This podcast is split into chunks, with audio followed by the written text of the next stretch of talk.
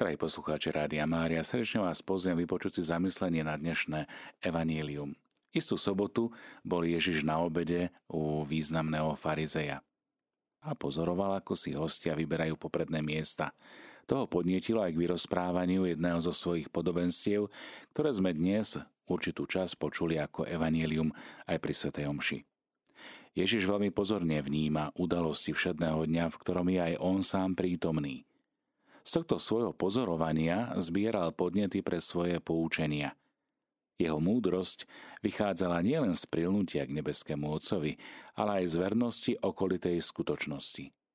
Ježiš aj preto dokázal rozprávať o Božích skutkoch tak, že jeho ponaučenia boli bežné udalosti z každodenného života, udalosti, ktoré boli vnímané jeho srdcom, ktoré bolo schopné hlbokého načúvania.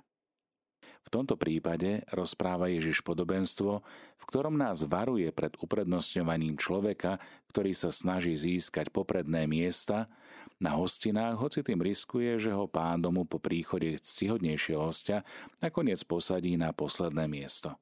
Tak o tom čítame aj v knihe Prísloví 25. kapitole 6. a 7. verš. Pán Ježiš dobre pozná ľudskú túžbu po popredných miestach, ktorá sa prejavuje u tých, ktorí radi chodia v dlhých rúchach, radi majú pozdravy na uliciach a prvé stolice miesta v synagógach, popredné miesta na hostinách. Toto všetko častokrát len preto, aby sa ukázali ako mocní či významní v očiach tých druhých. Práve preto nás varuje pred tým, aby sme si o sebe nenamýšľali a pozbudzuje nás k tomu, aby sme dokázali skromnosti a poslušnosti prijať to miesto, ktoré Boh pripravil pre každého jedného z nás. Ak je potrebné zaujať to úplne posledné miesto, máme ho pokojne prijať, lebo práve toto robil aj on sám.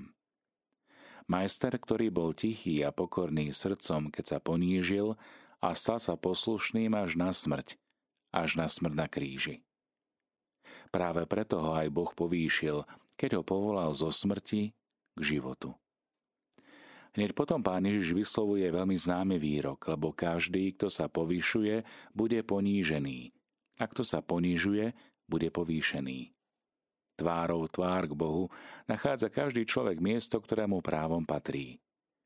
Pánova ruka povýšuje ponížených a ponižuje tých pyšných.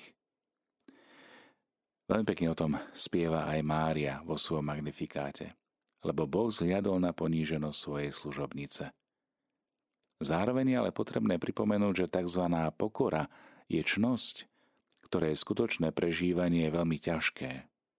A preto sa zdá, že by bolo lepšie o nej nehovoriť, lebo je tu isté riziko, že naše rozprávanie o nej by mohlo plodiť opačné správanie sa, ktoré by v mene vyhľadávania zvláštnych zásluh v úvodzovkách nakoniec mohlo smerovať k tomu, že naše myslenie a správanie nás povedie presne k tomu, čo sám Pán Ježiš ostro kritizoval.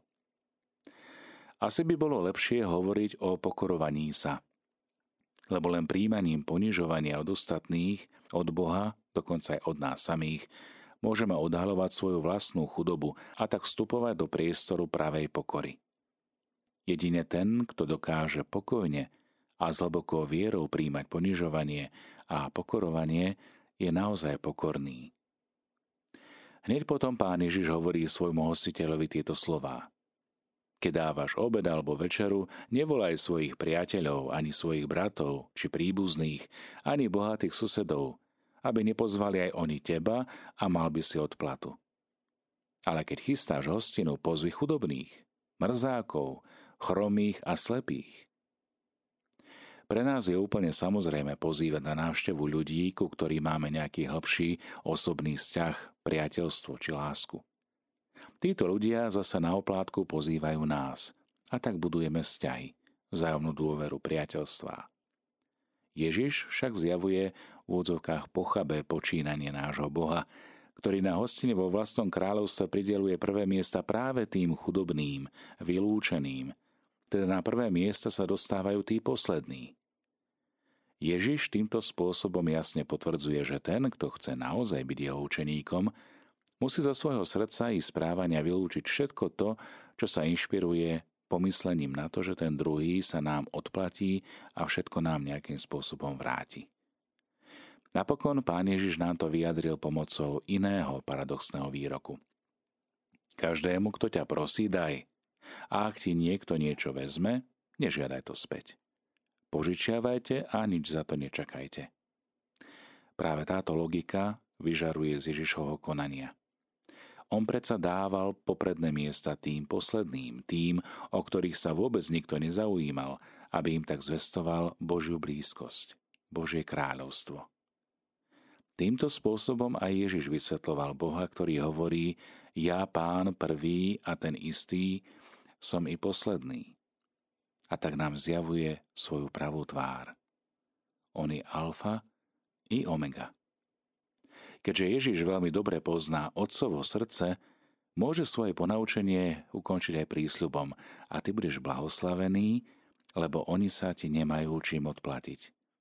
No odplatu dostaneš pri skriesení spravodlivých. Milí priatelia, drahí poslucháči, blahoslavenstvom vyplývajúcim z lásky, blahoslavenstvom, z lásky, ktorú prežíval a ktorej učil aj sám Ježiš, je radosť práve z toho, že človek miluje bez nároku na odplatu, lebo vie, že odmenou pre milujúceho je samotne prežívaná nezištná láska. Toto je milosrdenstvo nášho Boha. Toto je blaženosť človeka, ktorý dúfa v jedinú odplatu, ktorou je spoločenstvo s Pánom v nebeskom kráľovstve. Keď budeme mať v sebe toto zmýšľanie, ktoré charakterizovalo Ježiša, Božieho Syna, potom nás to bude už aj dnes privádzať k pravej blaženosti. Jednoducho žiť s ním a žiť tak, ako žil on. Toto je večná blaženosť, ku ktorej nás dnes Pán pozýva. Milí priatelia, nechajme sa teda inšpirovať Božím slovom dnešného dňa a budeme blahoslavení. Vo svete prírody prebieha neúprostný boj o existenciu. Podobný zápas možno pozorovať aj medzi ľuďmi. Rozdiel však spočíva v tom, že v prírode silnejší vyhráva a slabší sa uznáva za porazeného. Zatiaľ čo medzi ľuďmi slabší sa málo kedy vzdáva ďalšieho boja a vie sa zmieriť so svojím miestom. Porazený dokáže siahnuť po veľmi nečestných prostriedkoch, len aby sa dostal hore a zaujal popredné miesto. Ak sa mu to už nemôže podariť, svoje úsilie koncentruje na to, aby umenšil úspech víťaza. Dokonca možno vidieť aj situácie, v ktorých určití jednotlivci tým usilovnejšie bojujú o prvé miesto, čím menej na to majú schopnosti. Prameňom tohto úsilia je pýcha, čiže chorobne zameraná ambícia na seba. Ľuďom sa zdá, že sú natoľko dôležití, nakoľko majú prevahu nad inými. Preto sa stále porovnávajú s inými, pričom prežívajú bolestné komplexy, keď stretávajú silnejších, schopnejších, bohatších od seba a dvíhajú nos, keď môžu dokázať prevahu nad niekým. Pre vonkajšieho pozorovateľa takéto konanie je nepochopiteľné, často hlúpe, lebo pýcha zaslepuje pyšného a nedovoluje mu vidieť pravdu o sebe samom. Pýcha je hrozná choroba ľudského ducha. Ničí toho, kto je na ňu chorý a bolestne zraňuje všetkých, ktorí sú s ním v kontakte. Väčšina ľudského utrpenia a nešťastia vyplýva z neuspokojenej ambície. Málo je ľudí, ktorí sú slobodní od tejto choroby ducha. Jej prejavy môžeme pozorovať v jasliach, v domovoch dôchodcov, v rade pred odchodom, v rodinách, na stretnutiach, kdekoľvek. Hrôzu tejto choroby zväčšuje aj fakt, že žiadna lekáreň sveta nemá na ňu liek. Autor knihy Múdrosti krátko potvrdil: na chorobu pyšného lieku niet. Totiž jediná šanca vytrhnúť sa z tejto choroby je v objavení a zamilovaní si pravdy o sebe. Aby sa však tak mohlo stať, človek sa musí zdať porovnávania seba s inými a smerovať priamo a bezprostredne priamo k Bohu. Až stretnutí s ním je schopný objaviť svoju pravú a neopakovateľnú veľkosť a svoju opravdivú malosť a tým nájsť svoje vlastné miesto vo svete, ktoré stvoril Pán. Kto si veľmi správne povedal, že každý človek musí mať čosi z Koperníka.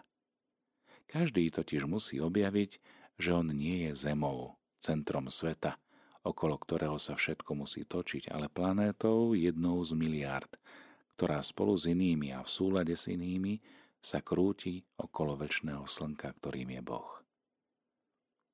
Mikuláš Koperník dlho odhaľoval pravdu o zemi a slnku a ukončené dielo držal v rukách až na smrteľnej posteli. Šťastný je človek, ktorý aspoň hodinu pred smrťou toto objaví vo svojom živote. Bude to veľké znamenie, že sa vyslobodil z tej hroznej choroby, pýchy, ktorá mu znemožňovala dostať sa do Božieho kráľovstva. Lebo ako vieme, v nebi nie je miesta pre pyšných ľudí, ale pokorným sa brána neba doširoka otvára. Milí priatelia, aby sme teda rástli v čnostiach a vstúpili do tejto školy viery, prosme aj dnes Ducha Svätého, aby nás uspôsoboval prijať toto poznanie, šíriť túto radostnú zvesť aj vo svojom okolí, aby sme naozaj skrze čnosti, kresťanské čnosti viery, nádeje a lásky, ktoré majú svoj pôvod Bohu, dokázali zjavovať jeho prítomnosť, najmä tým, ktorí sú na ľudskom okraji. Toto sú tie slová, o ktoré nám hovorí aj dnešné evanjelium.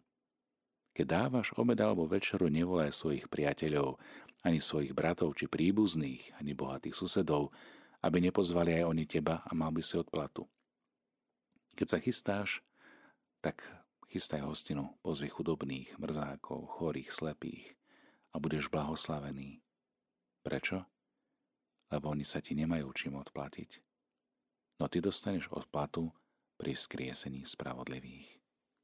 Nech nás tomto úsilí žehná Pán, v mene Otca i Syna i Ducha Svätého. Amen.